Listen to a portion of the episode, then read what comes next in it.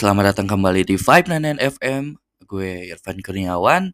Gimana kabar kalian? Semoga sehat-sehat terus. Yang belum punya pasangan, semoga dapat pasangannya. Dan yang sudah punya pasangan, eh, tolong eh, jangan menyelingkuhi pasangan kalian. Karena diselingkuhi itu ya sakit banget guys. Apalagi kalian diselingkuhin karena kalian tuh bokek gitu ya. Karena kalian tuh nggak bisa nabung. Ngomong-ngomong soal nabung, pernah kak pernah nggak sih kalian kayak kita aja nih, pernah nggak sih kita gitu ya, eh, kayak si penghasilan kita tuh sebenarnya udah naik gitu. Misal, misal, misalnya kita ambil ya. Misalnya kita sebulan itu eh, penghasilan kita 3 juta misalkan. Wah, itu udah mepet banget kan sama kebutuhan, keperluan gitu ya. Misalkan susah buat nabung atau bisa nabung juga sedikit misalkan. Tapi kita bisa melewati eh, hari-hari itu, bulan-bulan itu sampai bertahun-tahun misalkan. Dan pada saatnya kerja keras kita berbuah hasil. Misalkan yang kerja naik gajinya dan yang usaha atau wira swasta meningkat penghasilannya, omsetnya gitu ya. Kita eh, skenario kan kalau misalkan kita tuh penghasilan kita tuh naik dua kali lipat dari sebelumnya gitu. Yang sebelumnya itu 3 juta, sekarang 6 juta gitu misalkan ya. Nah, saat kita udah melewati satu bulan, dua bulan, tiga bulan, kok kita tuh kayak ngerasa sama aja gitu. Kayak eh, maksudnya kayak sama aja tuh kita tetap susah nabung, malah sampai nggak bisa nabung atau nabungnya sedikit. Jadi kayak kita tuh sama aja hasil akhirnya tuh kayak sama aja dari sebelumnya. Dari eh, penghasilan kita ya sebelum naik gitu kayak sama aja. Kenapa tuh? Dan berdasarkan pengalaman gue ini sebenarnya tuh gimana kak? Kayak gue tuh sharing lah. Pengalaman-pengalaman bodoh sebenarnya nggak bisa dianggap bodoh oleh semua orang tapi menurut gue ini bodoh karena udah melewati batas-batasan wajar gitu. Kenapa bisa sama gitu? Sama aja seperti penghasilan kita sebelumnya. Padahal penghasilan kita udah naik dua kali lipat misalkan sampai dua kali lipat yang pertama tuh faktor eh, kita membeli barang yang belum bisa kita beli sebelumnya. Misalkan kita beli monitor PC baru misalkan gitu ya. Atau PC-PC-nya sekalian baru gitu ya. Upgrade PC, upgrade RAM, upgrade SSD atau beli TV baru gitu. Yang sebelumnya kita nggak bisa nih. Nggak bisa beli di penghasilan kita yang sebelumnya gitu. Baru bisa beli sekarang nih karena penghasilan kita udah naik gitu ya. Nah, jadi kan dengan hasil akhir di bulan itu sama aja uangnya uang kita segitu-gitu aja karena si uang selisih dari penghasilan kita yang naik itu misalkan si 3 juta itu 3 juta lebihnya gitu kan udah habis beli barang-barang yang kita pengen gitu atau yang kita butuhkan. Which is okay kalau memang itu barang-barang kita butuhin gitu. Yang yang bukan barang-barang kita pengen gitu. Ingat keputusan kebutuhan premier dan kebutuhan tersier atau sekunder. Oke.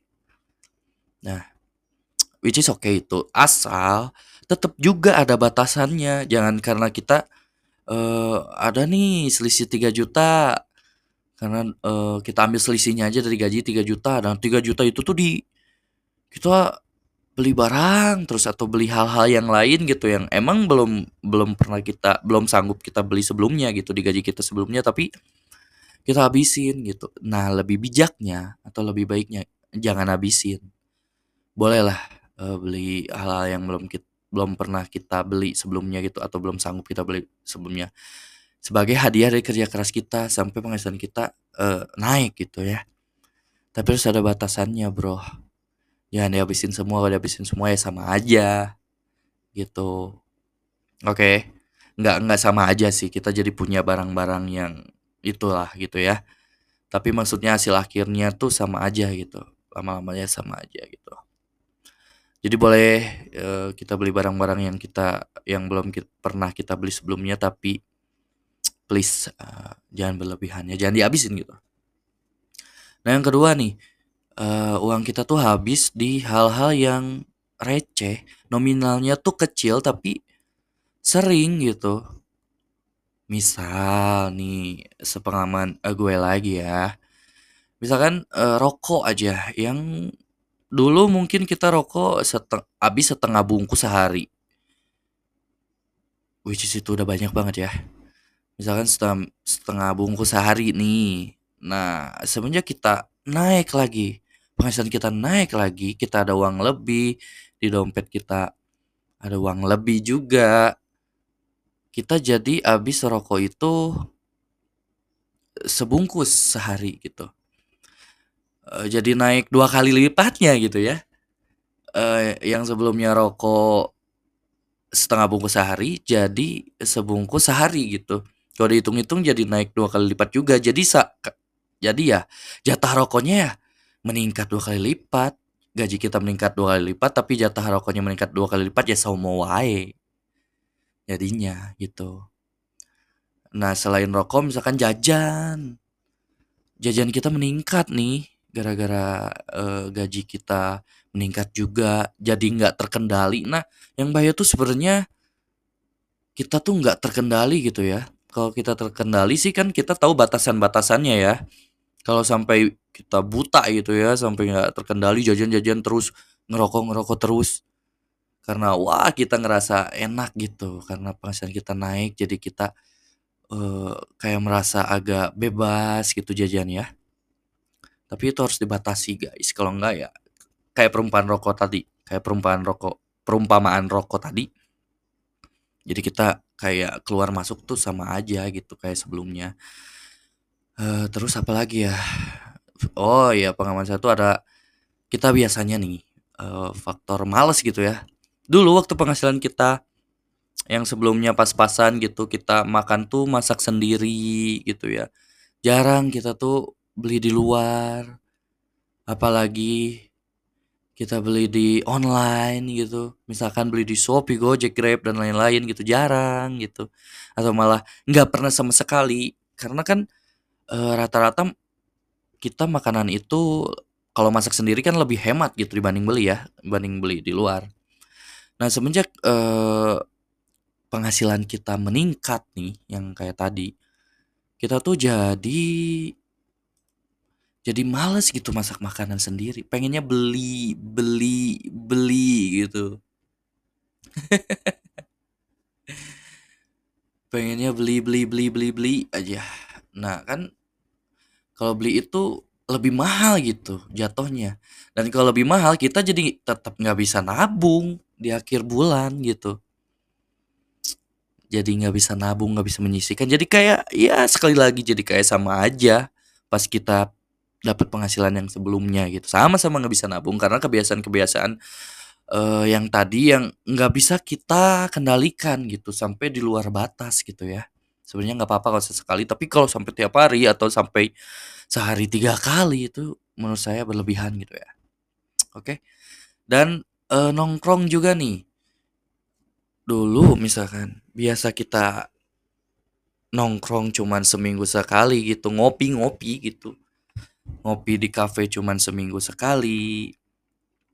Nah, semenjak penghasilan kita meningkat, intensitas ngopi kita tuh jadi lebih sering gitu. Misalkan jadi seminggu 2 kali aja udah jadi 2 kali lipat lagi. Ya jadi sama aja.